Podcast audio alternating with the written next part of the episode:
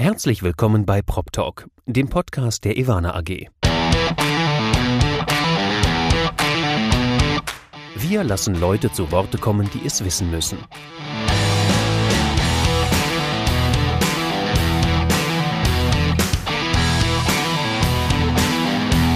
Aus der Branche für die Branche. Mit Ihrem Moderator Andy Dietrich. Herzlich willkommen zur fünften Folge von Prop Talk, dem Podcast der Evana AG. Heute hat es mich nach Frankfurt verschlagen, genauer gesagt ins Tech-Quartier. Ich sitze hier neben Mr. PropTech, kann man sagen. Mr. PropTech ist gerade noch ein bisschen angespannt. Alexander Ubach-Utermüll, schön, dass wir bei dir sind. Andi, herzlich willkommen im Tech-Quartier. Alex, traditionell stelle ich den Gesprächspartner erstmal vor. Ich habe mir ein bisschen was zu dir aufgeschrieben, aber ich bin mir sicher, dass ich nicht alles zusammengekriegt habe. Du bist Gründer und Geschäftsführer von Blackprint Partner und Stimmt. Blackprint Booster. Stimmt auch? Du bist zuvor bei GE Capital Real Estate gewesen, unter anderem Head of Asset Management. Du hattest da aber ein paar Berufsbezeichnungen. Das stimmt. Das heißt, du bist ein Kind der Branche. Das stimmt. Ja, sogar auch davor war ich schon in der Branche. Aber GE Capital Real Estate war natürlich ein sagen wir, mal, großer Player in, Ja. der, in der Branche und vor allen Dingen zu einem Zeitpunkt, wo ähm, es nicht wie heute zehn Jahre bergauf ging, sondern da haben wir einige Zeit ähm, tatsächlich mit den Folgen von der sehr heißen Zeit gekämpft. Ja, naja gut, das war aber eine spannende Zeit. Mal schauen, ob wir die irgendwann wiedersehen. Du bist Mitglied im Innovation Think Tank des CIA. Du bist Vorsitzender der German PropTech Initiative. Und du bist Familienvater. Ja. Da fehlt mit Sicherheit noch so ein bisschen Ehrenamt, aber dein Geld verdienst du mit Blackprint Partners. Was macht ihr denn genau? Vielleicht können wir damit erstmal starten.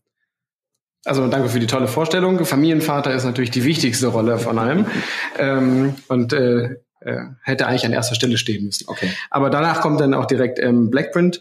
Ähm, unser Ziel ist es, äh, People und Technologies zu connecten, also Akteure und ähm, Technologien zu verbinden. Und das tun wir, indem wir in unserem Blackprint Booster Tech Hub ähm, sowohl Tech-Unternehmen scouten, fördern, die in den Markt reinbringen, teilweise uns an denen beteiligen und auf der anderen Seite etablierte Unternehmen äh, im Rahmen der digitalen Transformation begleiten. Das tun wir in unterschiedlichen Intensitätsstufen. Das kann von Einblick in unser Schaffen sein, wo also tatsächlich ein Partner ähm, hinter die Kulissen gucken kann, sehen kann, welche Tech-Companies wir vielversprechend finden, welche Technologien wir im Blick haben, bis hin zu Unternehmen, die uns als ja, im Grunde eine externe Digitalisierungseinheit beauftragen, mit denen wir dann regelmäßig zusammensitzen, deren Strategie ähm, definieren und dann auch tatsächlich ähm, daran arbeiten, die umzusetzen. Okay. Ihr habt, wann habt ihr euch gegründet? 2015, glaube ich. 2015 fing alles an, da wussten wir noch nicht, dass PropTech PropTech ist. Da Okay. wussten wir auch noch nicht, dass, was ein Accelerator macht, aber da fing es im Grunde an, dass Paul ähm, Feldhoff und ich Blackbird Partners gegründet haben mit dem Ziel, Innovation in die Branche zu bringen. Äh, insofern hoffe ich, dass du irgendwann nicht nur Mr. PropTech, sondern vielleicht auch Mr. Digital als wichtigster Treiber für Innovation. Okay. Denn ähm, äh, damals zeichnete sich schon ab, da passiert was. Und ähm, ich bin damals nach Berlin gezogen und habe mir mal angeguckt, was denn in der Branche, in der Tech-Branche tatsächlich die Immobilienbranche für ein Gewicht hat. Damals gab es so ein paar PropTechs, sag mal 40 deutschlandweit, 40, 50, die sich noch gar nicht als solches ähm, betrachtet haben. Hm. Du erinnerst dich, Bestellerprinzip. Einige wollten da also schnell mitmischen. Ja. Und daraus ist eben halt ein ernstzunehmender ähm, Teil der Immobilienbranche ähm, geworden. Und deshalb freue ich mich auch, dass die GPTI Erwähnung findet, weil als Branchenverband mit über 70 Tech-Unternehmen als Mitgliedern äh, ist das schon eine tolle Sache und natürlich auch die ähm, Wechsler, die Kooperation mit dem ZIA, damit die Digitalen auch Gehör finden. Hm. Über was für eine Zahl reden wir eigentlich? Also wie viele PropTech-Unternehmen äh, haben wir in Deutschland aktuell? Du hast gerade von 40, 50 vor vier Jahren gesprochen. Bei wie viel sind wir jetzt gerade? Ähm, ich kann dir das im, im Dachbereich sagen, da sind wir Hm. knapp bei 600. Okay. Ähm, ich habe das jetzt nicht aufgedröselt auf Deutschland, aber ich liefere die Zahl gerne nach oder kann man bei uns nachgucken. Ähm, das Entscheidende ist ja eigentlich, was machen wir als Branche mit diesen ganzen Tech-Companies? Und für die letzten Jahre war es wichtig, dass PropTech im Grunde mal eine greifbare Klammer dafür ist, dass etwas sich verändert, dass vielleicht Kundennutzen mehr in, in, in den Fokus rückt, dass wir andere Wertschöpfung betreiben oder zusätzliche Wertschöpfung betreiben. Und das ist im Grunde genommen jetzt der, der, ja, der Start in eine, in eine Veränderung der Branche gewesen, die jetzt darin mündet, dass sich diese PropTech-Unternehmen verbünden Hm. untereinander oder auch mit etablierten und daraus aus einzelnen Lösungen dann tatsächlich Lösungsbündel äh, entstehen, die die Branche tatsächlich nachhaltig verändern werden. Mhm. Okay. Ich habe mir übrigens mal eure Pressemitteilung aus dem Jahr 2015 angeschaut. Das musst du als Presseprofi natürlich tun. Genau. Ich trage vor, wir wollen die Umsetzung innovativer Geschäftsideen mit unserer Branchenkenntnis und unserem Netzwerk beschleunigen und sind davon überzeugt, dass es sich lohnt, neue Geschäftsmodelle für die Immobilienwirtschaft zu entwickeln. Das ist ja erstmal ein Vorhaben, bei dem ich jetzt aktuell sagen würde, Haken dran oder? Ja, das, äh, ja, muss lächeln, aber das stimmt, das ist tatsächlich ja. so eingetreten. Alex hat übrigens gerade den Vorteil, er kann mitlesen von dem, was ich hier vortrage. Das liegt daran, weil du nur eins von diesen sehr, sehr hochwertigen Mikrofonen mitgebracht hast und wir quasi Backe an Backe äh, sitzen. Und, ja, und das, obwohl du erkältet bist, das möchte ich hier auch nochmal sagen, ne? was ich hier alles in Kauf nehme. Ich dachte, das schneiden wir raus. Ach so, okay. Naja, also, also wenn du, wir kriegen, dann wir kriegen das hin, schneiden wir das raus. Die Gründer brauchen in der Regel nicht nur einen Finanzierer, sondern zugleich auch die operative Unterstützung beim Unternehmensaufbau. Für beides wird Blackburn Partners zukünftig der Partner sein. Ja, und da, da haben wir tatsächlich etwas getroffen, was sich erst sehr viel später ähm, bestätigt hat. Denn um als Tech-Company erfolgreich zu sein, brauchst du nicht nur ein talentiertes Gründerteam, du brauchst eine Passion, eine gute, gute Idee, die Flexibilität, auch dein Geschäftsmodell anzupassen.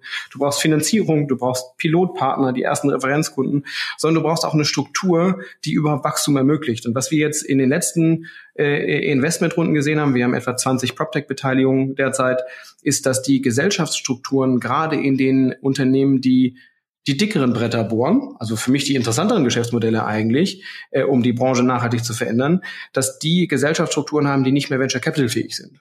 Okay. Hintergrund ist, dass sie natürlich am Anfang immer ein bisschen mehr Geld brauchten. Die haben sich nicht unbedingt professionelle Partner gesucht, sondern eben Family and Friends oder Business Angel, Unternehmertypen, die gesagt haben, wir finden das gut, wir glauben an dich, wir finanzieren das.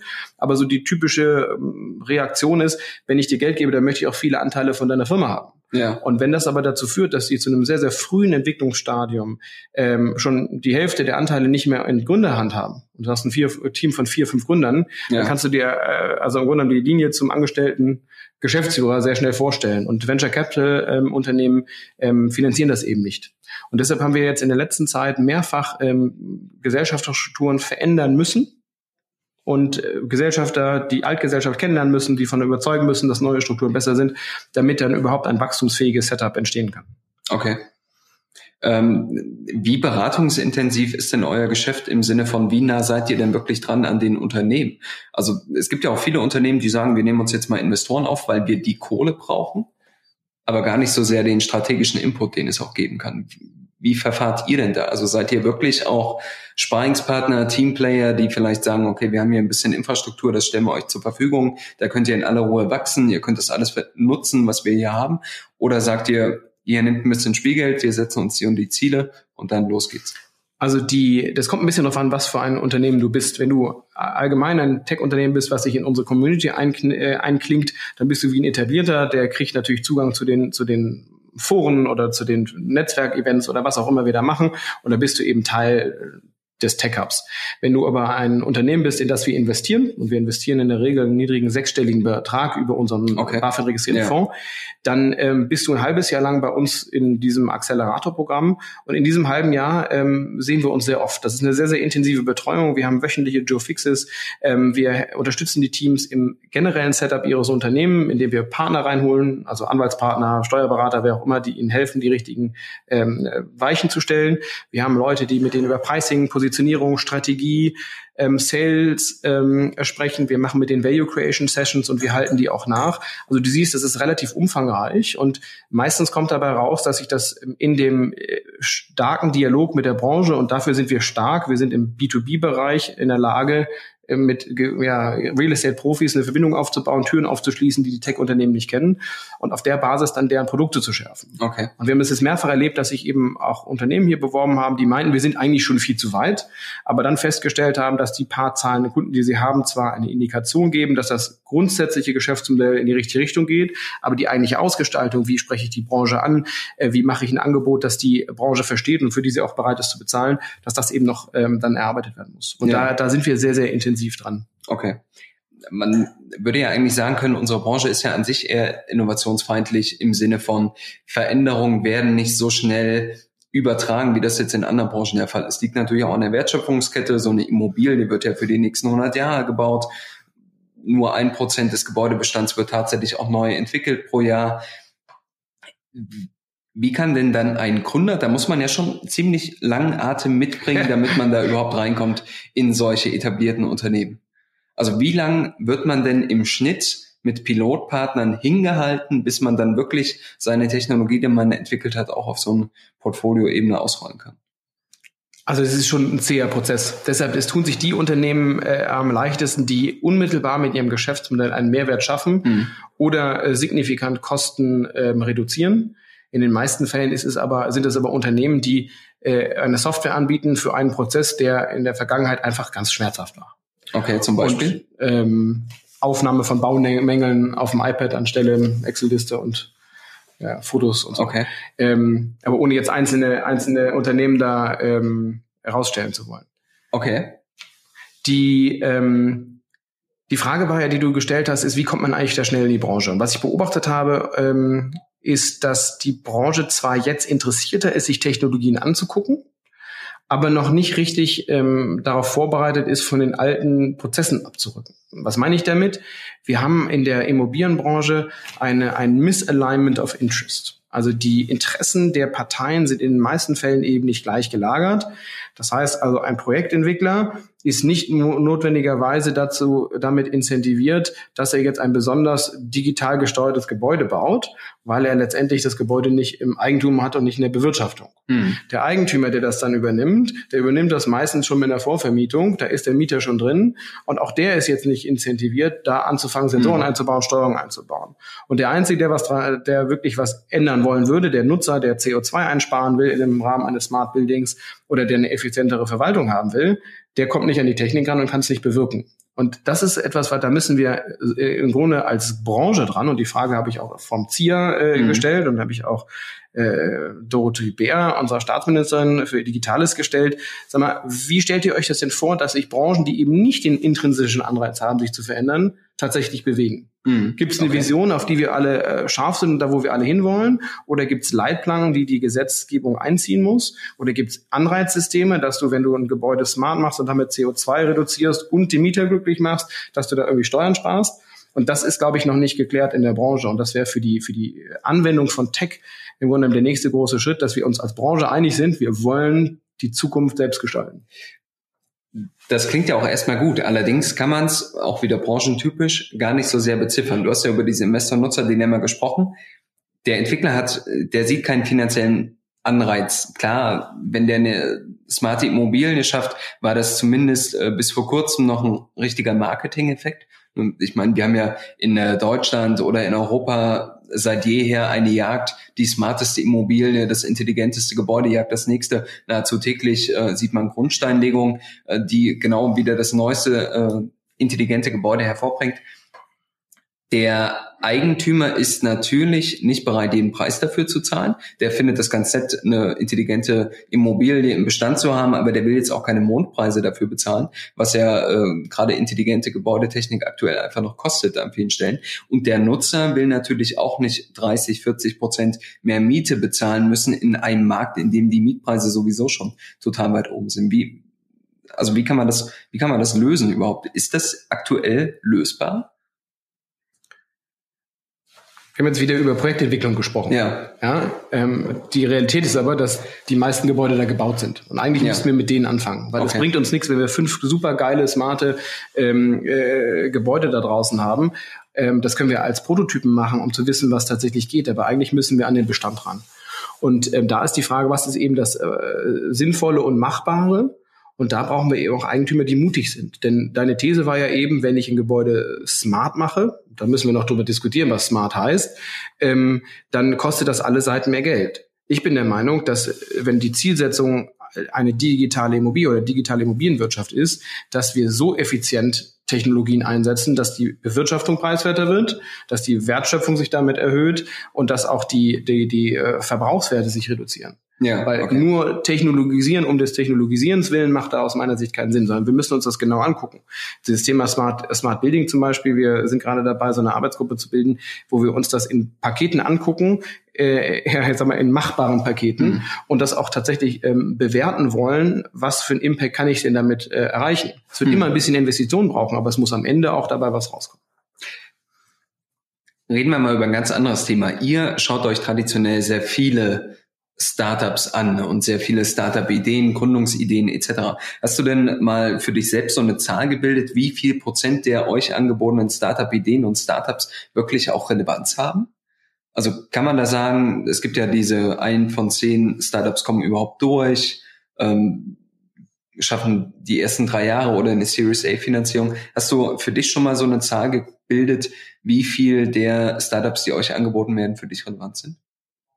Ähm, ich habe da keine Zahl gebildet. Wir hoffen natürlich, dass die ja. Unternehmen, die wir treffen und mit denen wir arbeiten, dass wir äh, bei denen die Erfolgswahrscheinlichkeit erhöhen äh, und das eben besser läuft als der Schnitt, ähm, weil sie eben Zugang zur Branche haben und vor allen Dingen auch die Branche vielleicht ein bisschen besser verstehen. Mhm. Ähm, es gibt ja noch eine Komponente in der Bewertung, die du gerade nicht erwähnt hast, und zwar die zeitliche. Es kann sein, dass jetzt ein Gründerteam vorbeikommt mit einer total starken Idee, die sind aber noch so früh und hat, dass sie es noch nicht bewiesen haben oder dass es noch bestimmte Faktoren gibt, die sie vorbereiten müssen.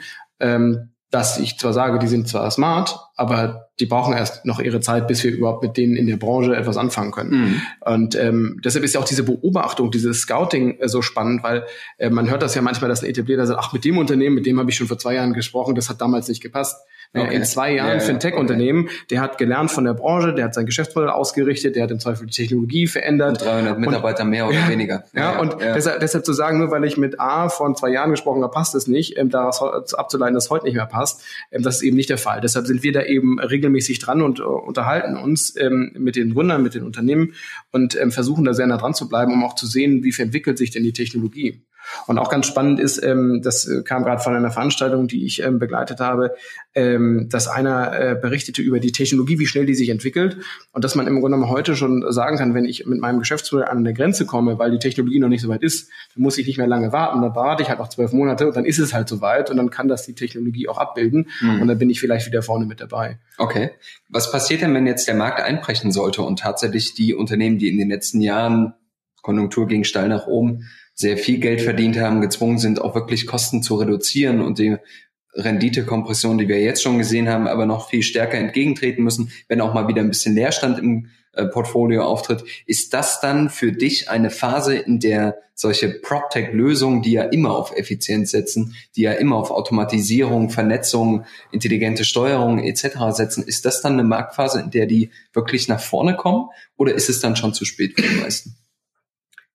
Ich hoffe das. Ich hoffe, dass das ein Booster wird. Ja, ein Blackprint Booster könnte man sozusagen. Ja, ähm, du passt gut auf. Ja? Nein, aber äh, ich hoffe nicht, dass wir jetzt also in eine tiefe Rezession stürzen und dann die Immobilienbranche wieder zum Stillstand kommt, wie wir das vor zehn ja, Jahren hatten. Du musst auch wieder zurück zur GE, nehme ich an. Nee, ich bin da aber inzwischen gut vorbereitet. Okay. Also Workout, das, das, das kann ich, das machen wir dann. Ähm, Wenn die Immobilienwirtschaft sich abkühlt, äh, werden einige Unternehmen über Effizienzsteigerungen in den eigenen Prozessen nachdenken müssen. Und äh, viele von den PropTechs, du hast dir das angeguckt, sind in dem Bereich, in dem sie eben Prozesse standardisieren und digitalisieren. Also das, von dem ich sage, das sind eigentlich die Hausaufgaben, die jeder jetzt schon machen müsste. Aber spätestens dann, wenn ich natürlich unter Druck gerate, äh, muss ich mich mit diesen Themen befassen, weil ich eben nicht mehr wie in den guten Zeiten einfach mal zwei Leute mehr draufsetzen kann, wenn ich die dann kriege, sondern da effizient sein muss. Ähm, was aber spannend sein wird, und das ist ja eigentlich das, wo wir hin soll, müssen oder hinzielen sollten als Branche, ist, wie können wir denn eigentlich neue Angebote schaffen, die den Kunden, also den Nutzer, äh, zufriedener stellen. Und äh, ich erzähle das in letzter Zeit immer wieder, weil ich das ein ganz spannendes, ähm, ganz spannende Entwicklung finde, dass in Osteuropa, so wie ich gehört habe, der erste Mietvertrag entstanden ist, bei dem am Ende des Jahres die Zufriedenheit der Nutzer abgefragt wird. Also nicht der Corporate Real Estate Abteilung, die den Mietvertrag mal gemacht hat und nicht der HR Abteilung, die möglicherweise dabei war, sondern tatsächlich die Nutzer vor Ort werden gefragt, fühlt ihr euch wohl nach einem gewissen Kriterienkatalog? Und wenn die sagen ja, kriegt der Eigentümer einen Kicker an der Miete. Okay. Dann habe ich dieses Alignment of Interest, wovon wir drüber sprachen. Kriegt der auch weniger Miete, wenn die sich nicht wohlfühlen? Nee, aber er kriegt den Kicker nicht. Okay. Also er braucht natürlich für seine Finanzierung eine Basismiete, aber das wäre ja alles denkbar, dass man ne, als Eigentümer da auch mit ins Risiko geht. Ja. Aber wenn das so ist, dass ich weiß, wenn die Nutzer sich wohlfühlen, ähm, kriege ich mehr Miete oder kriege ich in irgendeiner Weise einen Bonus, dann macht es natürlich auch Sinn, als Eigentümer dafür einzustehen, dass das Ding effizient gemanagt wird, dass die Aufzüge laufen, dass die Lüftungsanlage, Klimaanlage funktioniert und dass ich dann auch die Kosten auf der Energieseite im Griff habe. Und wenn wir, wenn wir da so weiterdenken, und ich hoffe, dass das, dass das bald kommt, jedenfalls das ist das, wofür wir immer wieder schütteln und versuchen, die Branche zu motivieren, dass wir als Branche ein Konzept finden, dass wir über den ganzen Zyklus hinweg gemeinsam daran arbeiten, dass wir Interessengleichheit haben und damit mehr Effizienz, mehr Mietertrag, äh, mehr Zufriedenheit, mehr Wellbeing, ähm, mehr Nachhaltigkeit äh, produzieren, dann äh, sind wir echt einen großen Schritt gegangen. Okay. Das klingt doch gut. Und was meinst du, wie lange braucht man für den großen Schritt noch? Ja, das ist jetzt nicht mehr so lang, also bis Jahresende vielleicht. Okay, ja, Spaß beiseite. Also wir, wir haben jetzt Mitte November, also noch sechs Wochen ungefähr. Ja, du kannst auch zwei Wochen abziehen, ist ja dann auch schon Weihnachten. Ja, nee, Spaß beiseite. Ja. Also wir werden, das ist ein fünf bis zehn Jahresprojekt und die Frage ist, machen wir das als Branche selber oder warten wir bis äh, Externe das tun? Okay. Und du kennst mich, ich mein, mein Antrieb ist, dass das aus der Branche herauskommt. Deshalb ja. ähm, treffen wir uns auch regelmäßig im Innovation Think Tank, ähm, um da zu gucken, was wir da für Impulse setzen können. Deshalb ähm, versuchen wir Tech-Unternehmen eine Bühne zu schaffen, die mit Etablierten zusammenzubringen. Und deshalb pieksen wir natürlich auch immer wieder die Etablierten zu sagen, Mensch, denkt doch mal drüber nach, was ihr tun würdet, wenn es euch denn wirklich interessieren würde. Okay. Na, ich bin mal gespannt. Ich werde es mir auf jeden Fall anschauen. Alex, ich habe zum Abschluss noch mal eine richtig abgedroschene Frage. Bin ich gespannt. Wenn du heute ein, also ich sag mal nicht so, so eine sichere Bank wie so ein Blackprint-Partner, sondern wirklich mal was Waghalsiges Kunden solltest. Wenn deine Frau sagt, hier, wir haben finanziell ausgesorgt, du kannst jetzt mal wirklich kompletten Unsinn machen und äh, dir was richtig Spekulatives aus den Fingern ziehen, was wäre das? Eine, äh, also, also dass du so lange zögerst, bedeutet, dir wurde die Frage jetzt noch nicht so oft gestellt. Doch, ich, die, ich, ich zögere deshalb, weil ich nicht genau weiß, ob ich jetzt äh, schon ähm, verraten soll, was ich vorhabe oder ob ich, ob ich mir was anderes ausdenke. Also erstmal musst du natürlich durchgehen, in welche Startups ihr kürzlich investiert habt. Die solltest du schon mal alle im Blick behalten. Du darfst aber jetzt auch keine Auswahl treffen, weil sich dann irgendwie 19 der 20 Startups auf den Schlips getreten fühlen, weil du irgendwie eine Technologie bevorzugst. Also weise. Genau, also das, das, deshalb, ich habe gezögert, weil ähm, ich dann vielleicht schon ein bisschen in die Zukunft gucke. Aber das, das Entscheidende ist, ich würde in Immobilien investieren und vormachen, was es bedeutet, die digitale Immobilie ins Leben umzusetzen. Also du willst ein Bestandshalter werden. Das klingt nicht sehr spekulativ der Bestandshalter, wie er heute ist, macht ja viele Dinge auf sehr, sehr traditionellem Wege. Ja. Und wenn du heute anfangen würdest, eben äh, in Immobilien zu investieren und das Tech-Know-how, Verständnis und Netzwerk hast, was wir mitbringen, dann würdest du natürlich die Strukturen, die äh, um die Verwaltung des Objektes, Vermietung, Verkauf, Verwaltung, was auch immer, Finanzierung ähm, drehen, würdest du die natürlich anders aufsetzen. Und deshalb, wenn du sagst, wenn ich jetzt heute direkt äh, neu anfangen würde, ähm, ich würde mir ein sehr gutes Team suchen, das gemeinsam Immobilie mit digital verbindet und beweist, dass im Bestand, und das ist das eben Entscheidende, die digitale Immobilienwirtschaft ein, äh, langfristig einen Mehrwert bringt. Und zwar in Bewertung, Effizienz und letztlich Net Operating Income. Okay. Das klingt doch nach einem spannenden Plan. Wann ist es soweit? Hast, wann ja, habt ihr Notartermin? Du hast, du hast ja gesagt, wenn meine Frau mich anruft, dass wir durch sind. Also sag, sag mir Bescheid, wenn es soweit ist. Ich melde mich gerne. Ich befürchte, es dauert noch ein bisschen, aber. Ja, aber so dann kann es ja nicht mehr dauern. Also, Alex, vielen Dank für die Einladung und vielen Dank für das Gespräch. Andi, vielen Dank für den Besuch. Und ja, wenn du jetzt noch Grüße ausrichten möchtest, jetzt hast du noch die Möglichkeit. Vielen Dank. Das habe ich ja lange nicht mehr gehört, Grüße auszurichten.